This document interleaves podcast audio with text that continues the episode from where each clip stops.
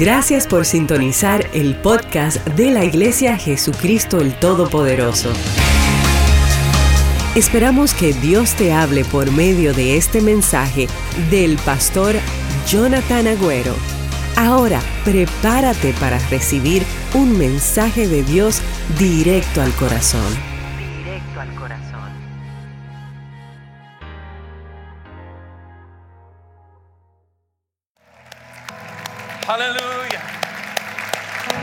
¿Cuánto te amamos? Gloria a Dios. Él es bueno, Él es bueno. ¿Por qué no saludas a la persona que tienes cerca de ti? Si no quieres tocarlo, puedes hacerlo como los chinos, así, ¿verdad? A little bow. Gloria a Dios, lindo poder estar en la casa del Señor. Pueden tomar asiento. Estamos compartiendo una serie titulada Amor y la comenzamos hace dos semanas. Hoy vamos a estar terminándola. Y la semana primera, ¿cuántos se acuerdan de qué estuvimos hablando? Amándome, ¿verdad? Estuvimos hablando acerca de cómo uno debe amarse a uno mismo. Y aprendimos de que si yo no me amo a mí mismo, entonces es difícil poder amar a Dios y mucho menos amar a los demás, a otras personas. Así que eh, la primera semana amándome, el domingo pasado hablamos de amándole.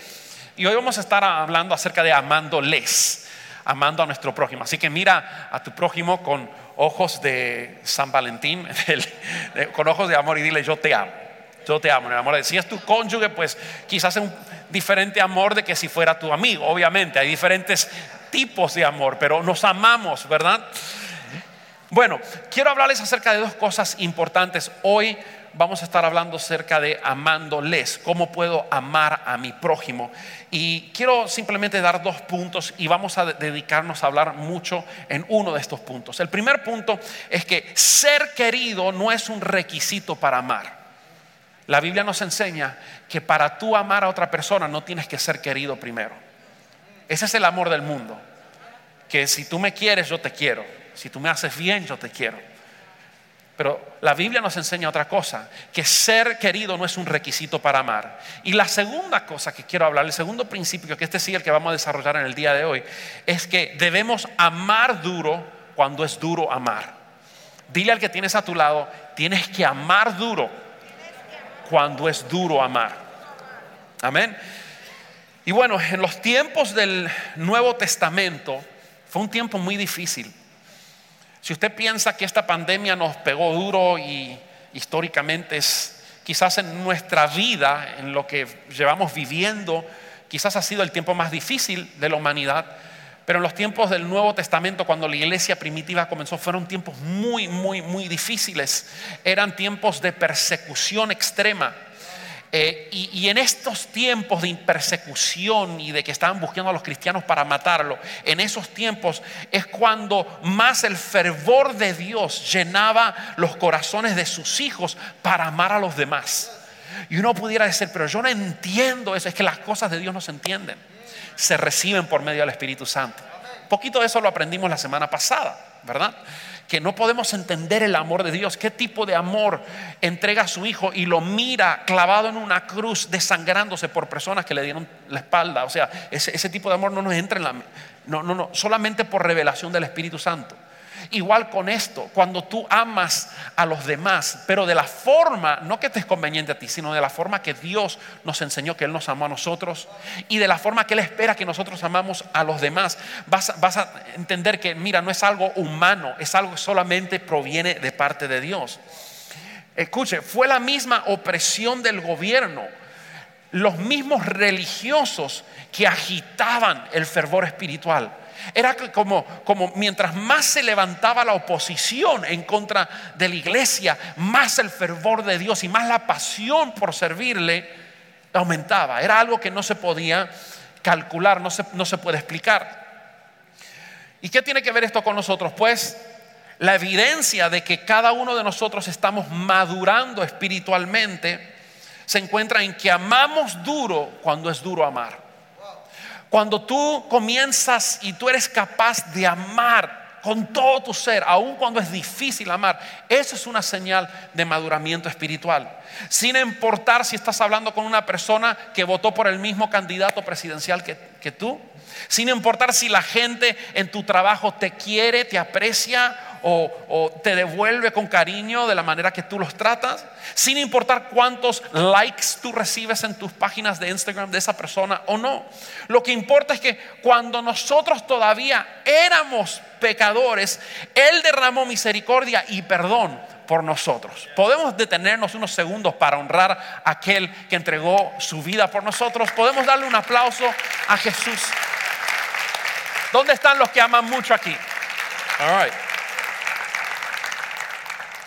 Y yo quiero hablarles hoy de un pasaje en el libro de los Hechos, capítulo número uno. Después de que Jesús resucitó, la Biblia nos cuenta que Él estuvo 40 eh, días apareciéndose. ¿sí? Los eruditos dicen que se apareció más de 100 veces y se aparecía a personas con un cuerpo ya glorificado antes de ascender e ir al Padre. O sea, Jesús murió, tuvo tres días, resucitó al tercer día y luego estuvo apareciéndose durante 40 días. Se le apareció a los discípulos, se le apareció a gente eh, y, y la Biblia cuenta de estos hechos o de algunos de hechos. Y su último encuentro antes de ya ir y sentarse a la diestra del Padre, donde está hoy, intercediendo por ti y por mí, está registrado en el libro de Hechos, capítulo número 1, versículos 6 al 7. Estas fueron sus últimas palabras y él dijo esto. Así que mientras los apóstoles estaban con Jesús, le preguntaron con insistencia, Señor, ha llegado ya el tiempo de que libres a Israel y restaures nuestro reino. Acuérdese que los judíos estaban bajo el imperio romano. Tenían que pagar un impuesto como de 90%, dicen algunos. Usted se, usted se está quejando ahora que está haciendo los impuestos y tiene que pagar.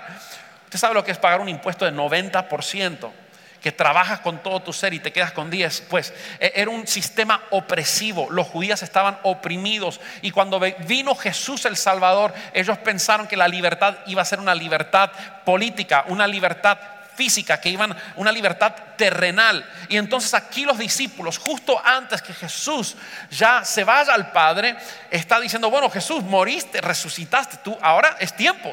Vas a reinar, este es el tiempo donde vas a establecer tu reino.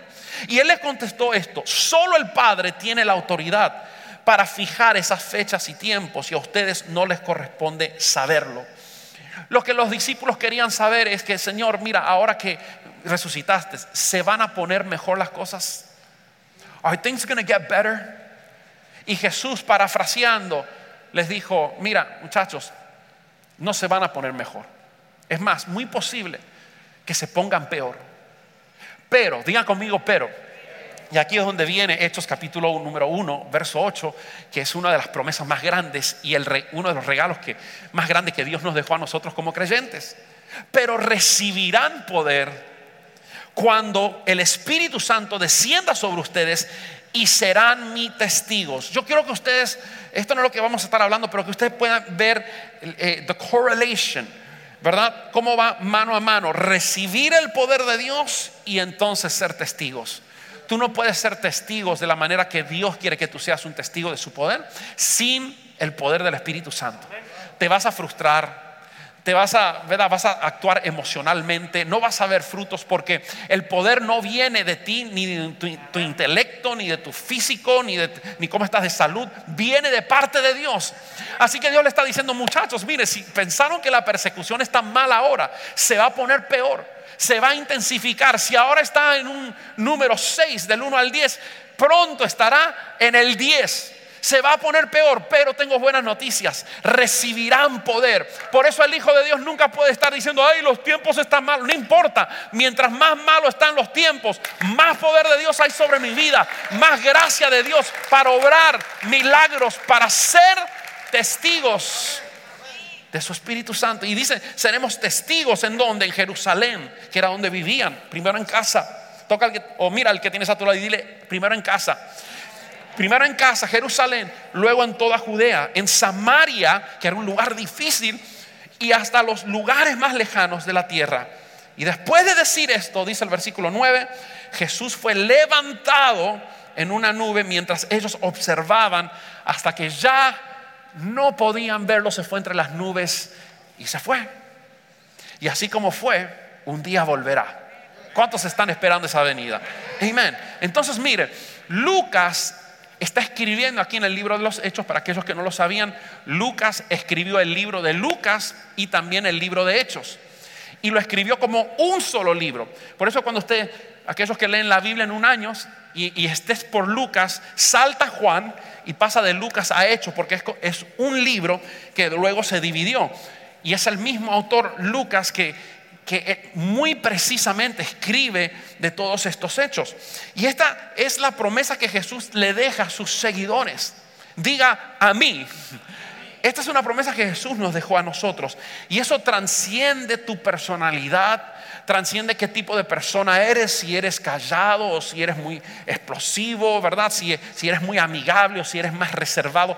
Transciende tu personalidad, transciende incluso tu pasado, no importa cuán difícil o cuán pecador hayas sido en tu pasado. Cuando tú vienes al Señor, Él te hace una nueva criatura y te prepara y te da poder para poder ser su testigo. Digan conmigo, es irrevocable esa promesa.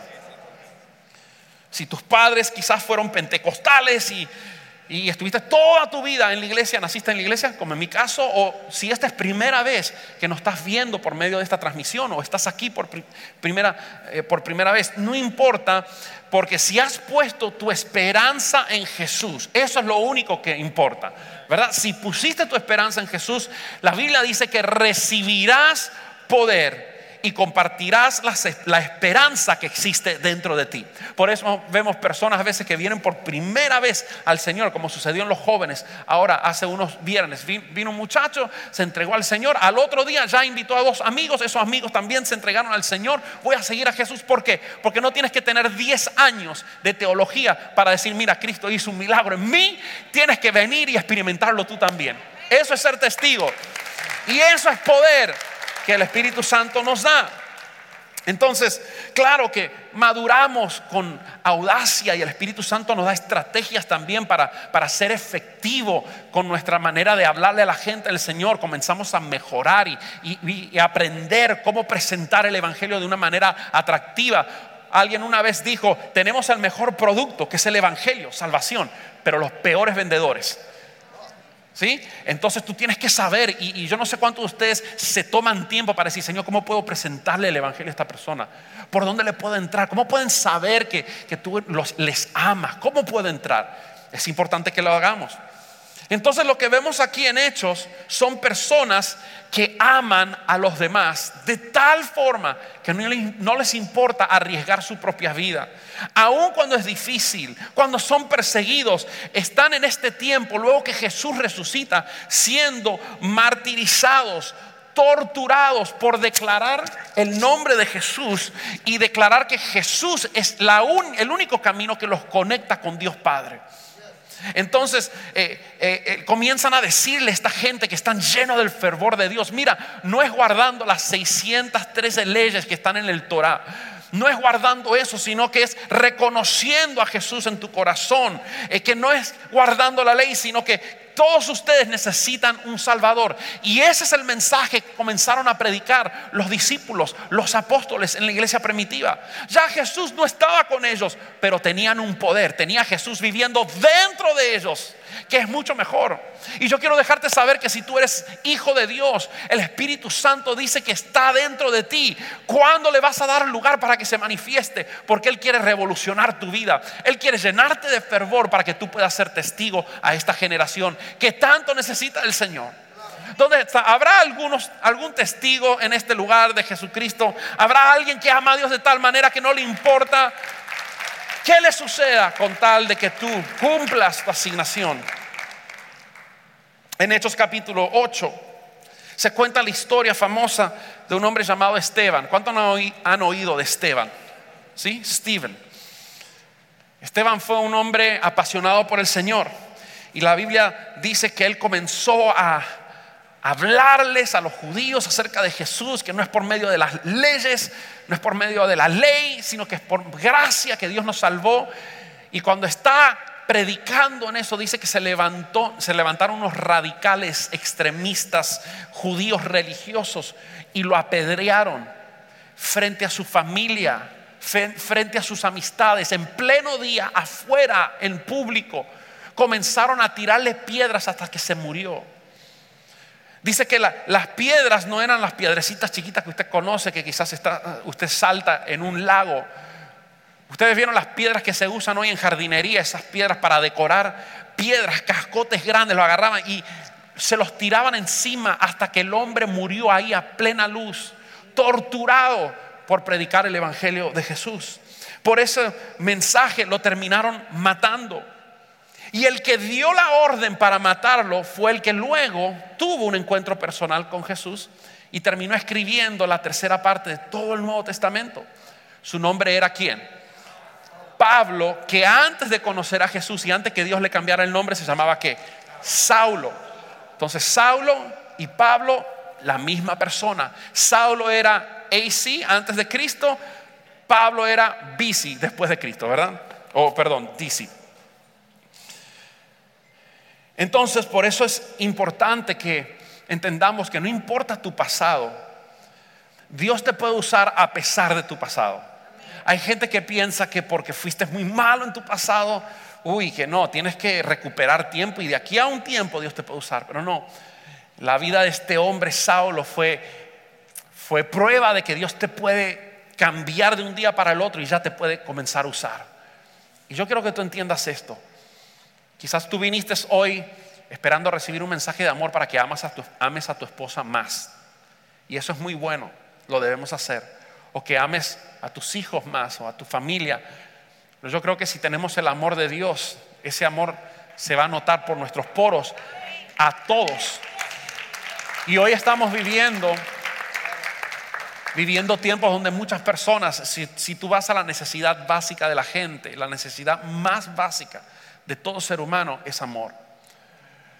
La necesidad y la razón por qué a veces hay tantos suicidios entre jóvenes llenos de vida por amor.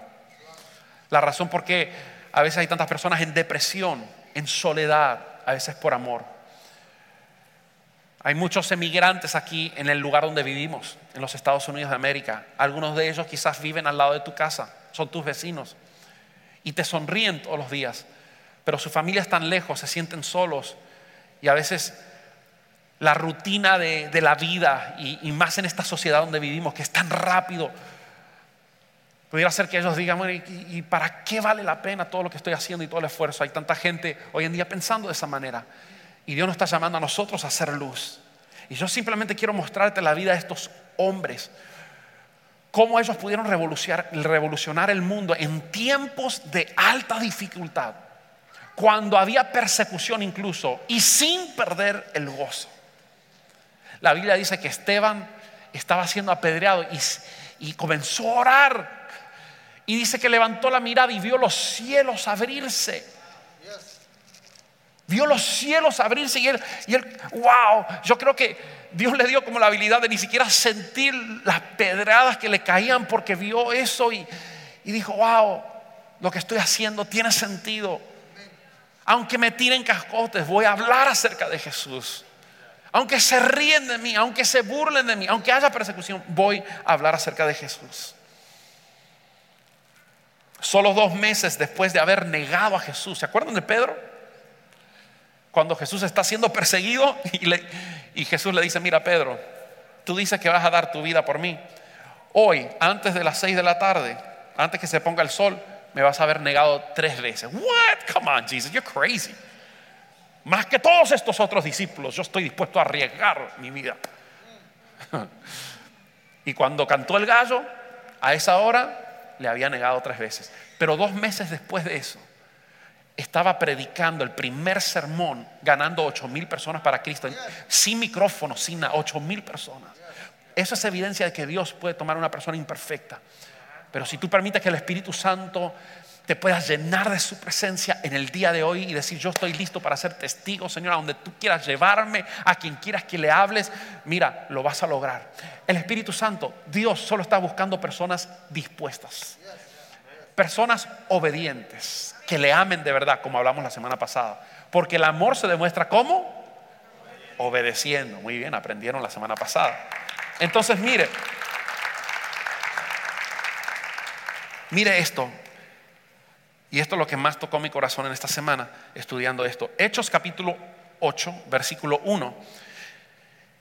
Dice que Saulo fue uno de los testigos y estuvo totalmente de acuerdo con el asesinato de Esteban. Ahí está clarito. Saulo fue uno de los que dio la orden y estaba totalmente de acuerdo. Luego el subtítulo en mi Biblia que aparece después de ese versículo dice la persecución dispersa a los creyentes. Y la Biblia dice en el versículo que sigue, ese día comenzó una gran persecución que se extendió por toda la iglesia de Jerusalén. Después de que mataron a Esteban, se endemoniaron todos los religiosos y comenzaron a agarrar a todos los cristianos para matarlos. Comenzó en Jerusalén, pero también eh, los cristianos agarraron a su familia y comenzaron a dispersarse, se fueron. Se fueron algunos a las regiones de Judea, otros se fueron a Samaria. El versículo 2 dice, con profundo dolor, con profundo dolor, unos hombres consagrados enterraron a Esteban. Y Saulo iba por todas partes con la intención de acabar a la iglesia. Si tú ves esa palabra en el original griego, acabar, la traducción es destruir con intención de matar. Saulo lo que quería era matar y acabar con todos estos religiosos que están predicando en contra de la ley que ellos habían guardado no sé cuántos tiempos. Y Saulo iba, versículo 3, ¿me siguen?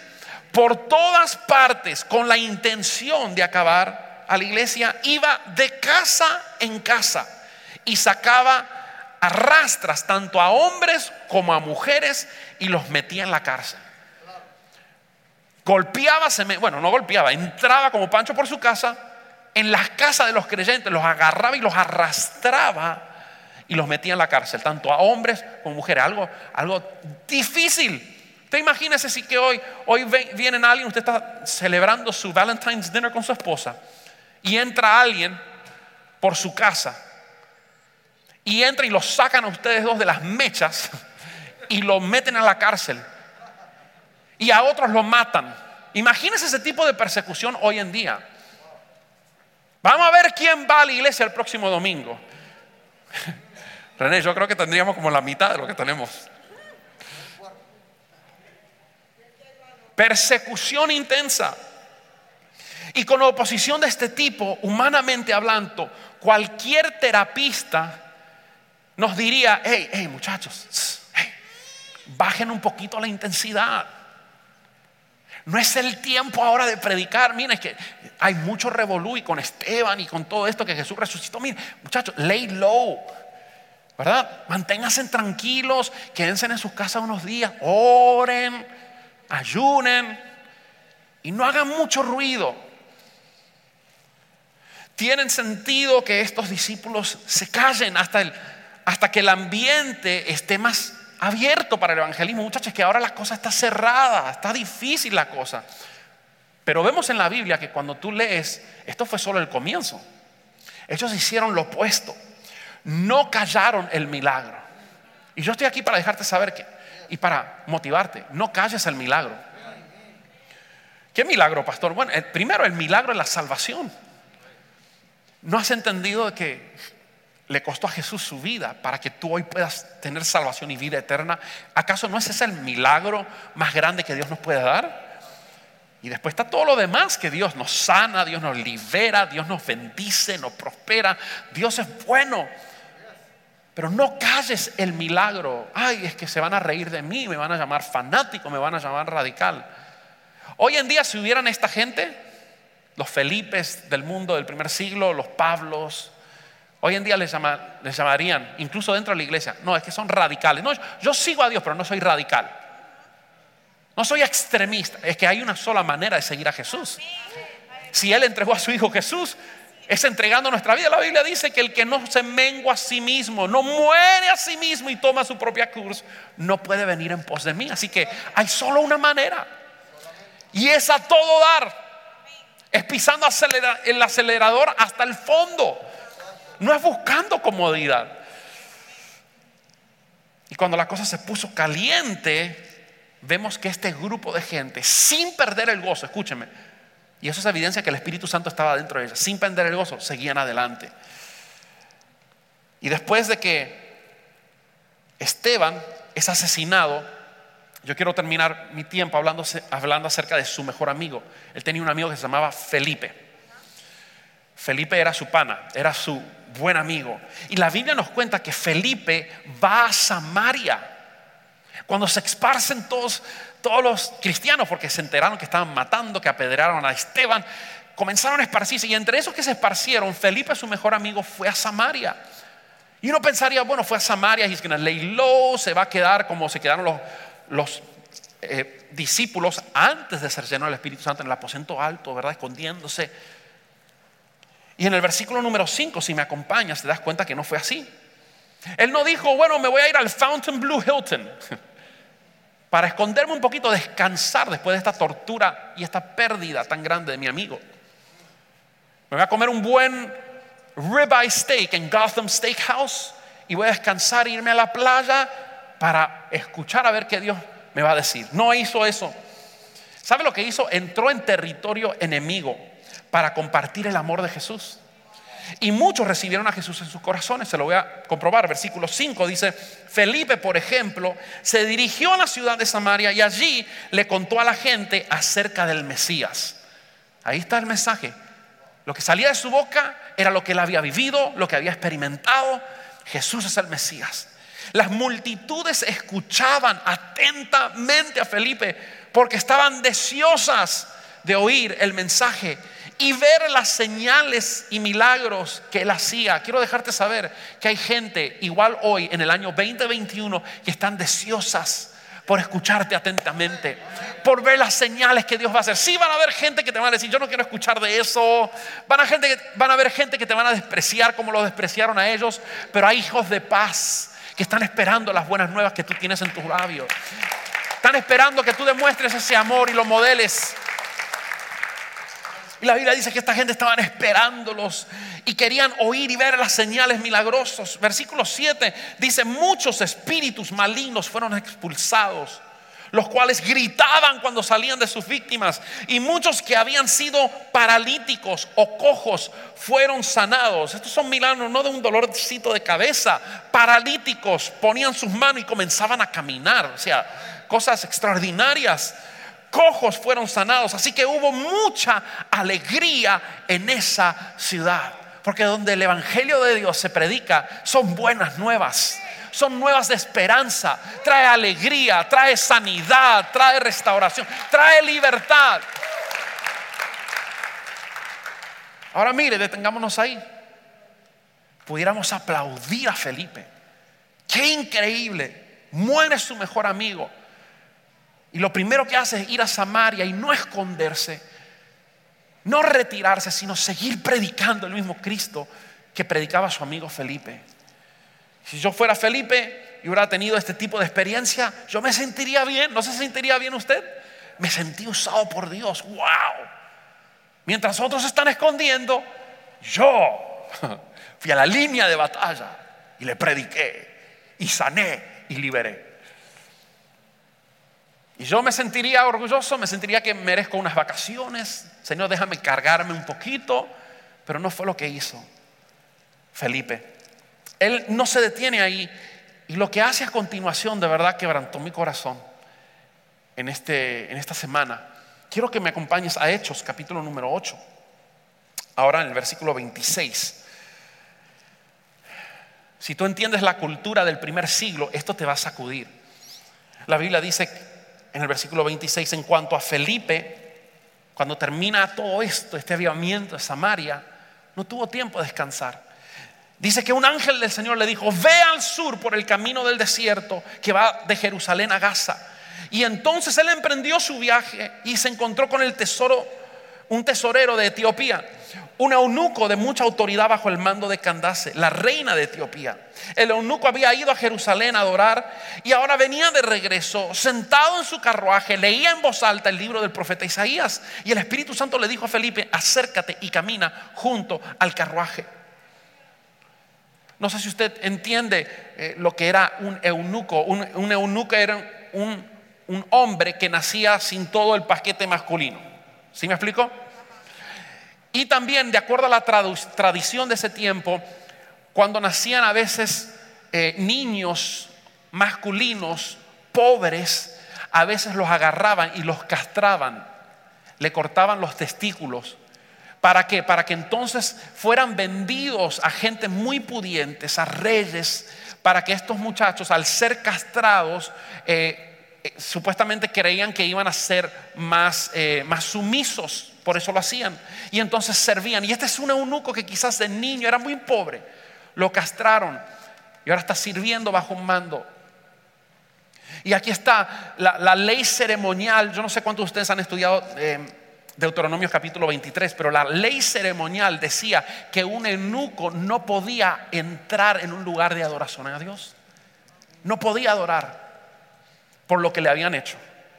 Y él está tratando de adorar a Dios y Dios lo ve. Y aquí está Felipe.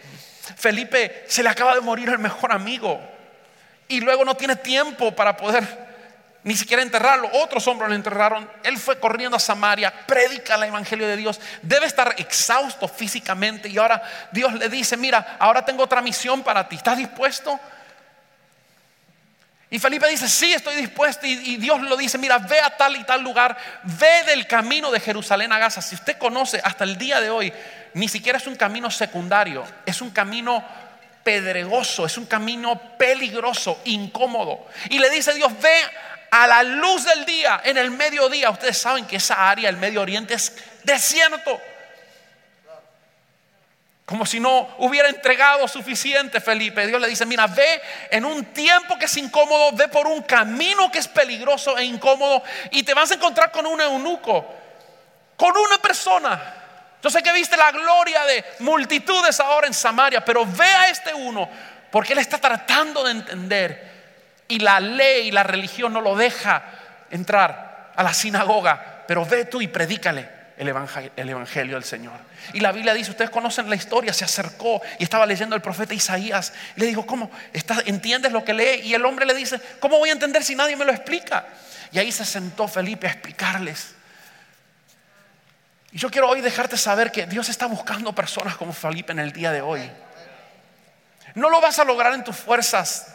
Yo no estoy tratando de convencerte a ti como cristiano de 20 años, de 30, o de 40, o 50 años, o de un mes, que tú tienes que hablar. Lo que, lo que te estoy diciendo es que tú necesitas llenar el Espíritu Santo más para ser un testigo verdadero. Y que no te preocupes por fuerzas, porque Dios te va a dar las fuerzas que tú necesites. Y que cuando tú siempre le digas sí al Señor y pongas el reino en primer lugar, siempre gozo va a haber en tu vida. Por eso es que ellos partían panes en las casas y lo hacían con alegría y cantaban coros, hasta en las cárceles cantaban. Cuando los agarraban estos apóstoles y los encerraban en las cárceles, Pablo y Silas cantando alabanzas y salmos al Señor, ensangrentado a la medianoche. Y los otros presos diciendo, no sé lo que bebieron esta gente, pero yo quiero uno de esos. Se llama Espíritu Santo, ¿verdad? Embriagados por el Espíritu Santo, que ni el dolor sientes porque entiendes el amor de Dios y sabes que estás aquí por una misión. Quizás este mensaje te golpea un poquito y no fue lo que esperabas un día hoy, un día como hoy, en, el día de San Valentín. Quizás tú pensabas que iba a hablar acerca del amor romántico entre tu esposa y tú. Pero hoy Dios nos quiere llevar a entender y a corresponder a este amor. Porque de, ¿de qué nos sirve amarnos a nosotros mismos y entender el amor de Dios para nosotros? Si se va ese amor se va a atascar aquí y no va a seguir fluyendo hacia los demás. Y yo no sé qué va a suceder si las cosas se van a poner mejor o peor. Yo estoy creyendo y soy un hombre de fe, pero lo que sí sé es que venga lo que venga, yo sé cuál es mi asignación. Y yo sé que Dios nos llamó para cosas grandes. En Hechos capítulo 8, versículo 30, esto fue lo que más me impactó. Cuando Dios le dice a Felipe, mira, ve a un eunuco que va a estar en tal lugar, ve, ve del camino que está de, de Jerusalén a Gaza, en el tiempo más inoportuno, por el camino más inoportuno. Esto es lo que me encantó de Felipe. ¿Sabe lo que hizo él? Corrió. Corrió. Y eso de verdad me, me impactó, porque yo digo, hoy pudieras haber dicho, está bien, Señor. I'll do it. y haber refunfuñado todo el camino. Pero la Biblia dice que se levantó con fuerza como solamente Dios te puede dar, después de todo lo que había vivido Felipe. Y corrió. La Biblia dice en 8:30 de Hechos, Felipe se acercó corriendo y oyó que el hombre leía al profeta Isaías. Felipe le pregunta, ¿entiendes lo que estás leyendo? Y el hombre contestó, ¿y cómo puedo entenderlo? A menos que alguien me lo explique. Y le rogó a Felipe que subiera al carruaje y se sentara junto a él. Y así mismo fue. Y yo me pregunto en el día de hoy, ¿cuántos de nosotros hoy? ¿Cuándo fue la última vez que tú corriste a alguien? Cierra tus ojos ahí, ya estamos terminando. ¿Cuándo fue la última vez que tú corriste a alguien de tu familia? o a alguien a quien tú amas, a una amistad, a alguien que tú conoces en tu país, que era muy cercano a ti, quizás hace tiempo no lo ves, pero es una persona muy especial. ¿Cuándo fue la última vez que corriste hacia esa persona? Y ahora déjame empujar un poquito más allá. ¿Cuándo fue la última vez que corriste hacia los marginalizados? Hacia los que la sociedad los, echa a un lado. Hacia aquellos que los demás no dan, no dan ni un cinco por ellos, ni un penny, ni un centavo. ¿Cuándo fue la última vez que corriste hacia ellos? Aquí está Felipe, después de una increíble victoria, san, enfermos, sanos, endemoniados, siendo multitudes viniendo a los pies. Ahora, le dice, ahora Dios le dice, mira, así como fuiste a las multitudes, ve a este marginalizado, que ni siquiera le permiten entrar en mi casa, porque él también necesita saber y hay un Dios que le ama y hay un Dios que murió por él, que mandó a su único hijo a morir por él también. Porque a Dios no le importa si eres abogado, si eres mendigo, si tienes millones o si hoy estás viendo a ver cómo vas a comer. Él te ama a ti incondicionalmente. Te ama a ti incondicionalmente.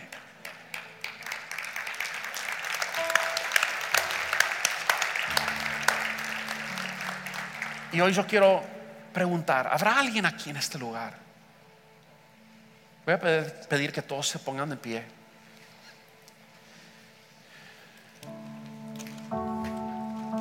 Y lo primero que quiero hacer es ofrecer este mismo Jesús que ofreció Felipe. Quizás hay gente que nos está mirando ahora, gente linda Dios, amada por Dios. Quizás te sientes, estás aquí, te sientes solo, te sientes marginalizado por una manera, porque eres, no tienes tus papeles, por, por tantas cosas a veces nos sentimos menos.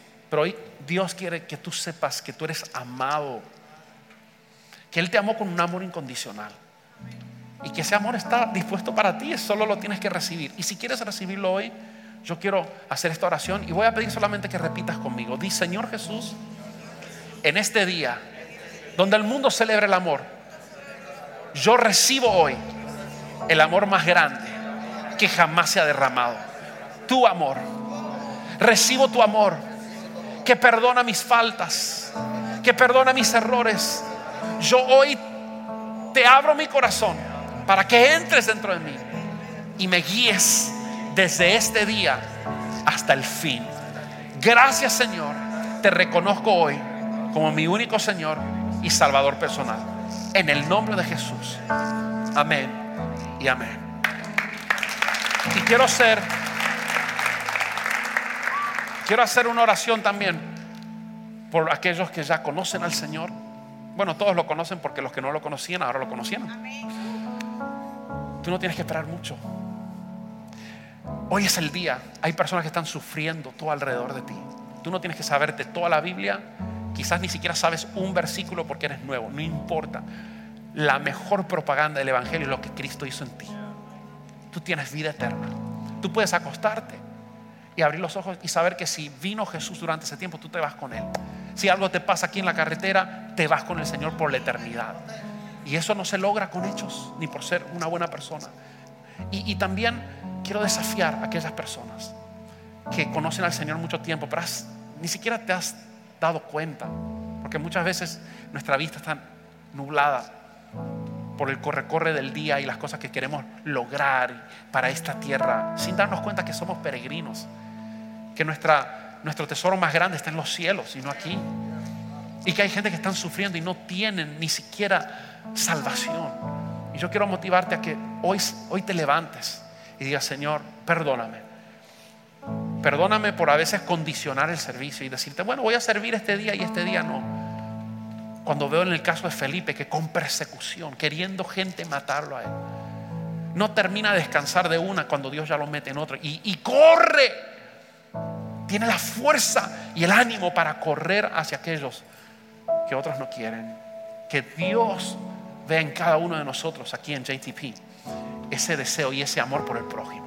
Padre, yo te pido en el día de hoy que tú llenes cada corazón en este día de tu Espíritu Santo. Perdónanos, Señor, por a veces ser, tener tan letargo, Señor, y, a veces no estar dispuestos, Señor, a hablar de todo lo lindo que tú has hecho en nosotros. Señor, ayúdanos que la primera palabra cuando vemos a un extraño tenga que ver contigo, tenga que ver con el Evangelio. Aunque nos digan aleluya, aunque nos digan radicales, aunque nos digan eh, lo que nos llamen lo que nos llamen. Señor, queremos, queremos poder ser tus brazos y tus pies aquí en la tierra. Ser tu boca hacia los corazones de aquellos que están necesitados. Y entendemos que hay muchas personas que están necesitándolo, así como estuvieron en el tiempo de Felipe, pero que hoy también hay mucha gente sufriendo y hay mucha gente buscando en brujería, en santería, buscando en diferentes religiones porque no han encontrado la vida y el camino que solamente es Jesucristo. Así que Señor, ayúdanos, llénanos de tu Espíritu Santo para que con tu fuerza y con tu audacia podamos correr. Queremos correr hacia ellos en el nombre de Jesús. Si deseas compartir lo que Dios ha hecho en tu vida por medio de este mensaje, puedes escribirnos al correo amén arroba. Y si deseas ser parte de lo que Dios está haciendo en la Florida, puedes enviar tu donación entrando a nuestra página web ministeriojtp.com. Y te esperamos en el próximo episodio del podcast de la Iglesia Jesús Cristo el Todopoderoso.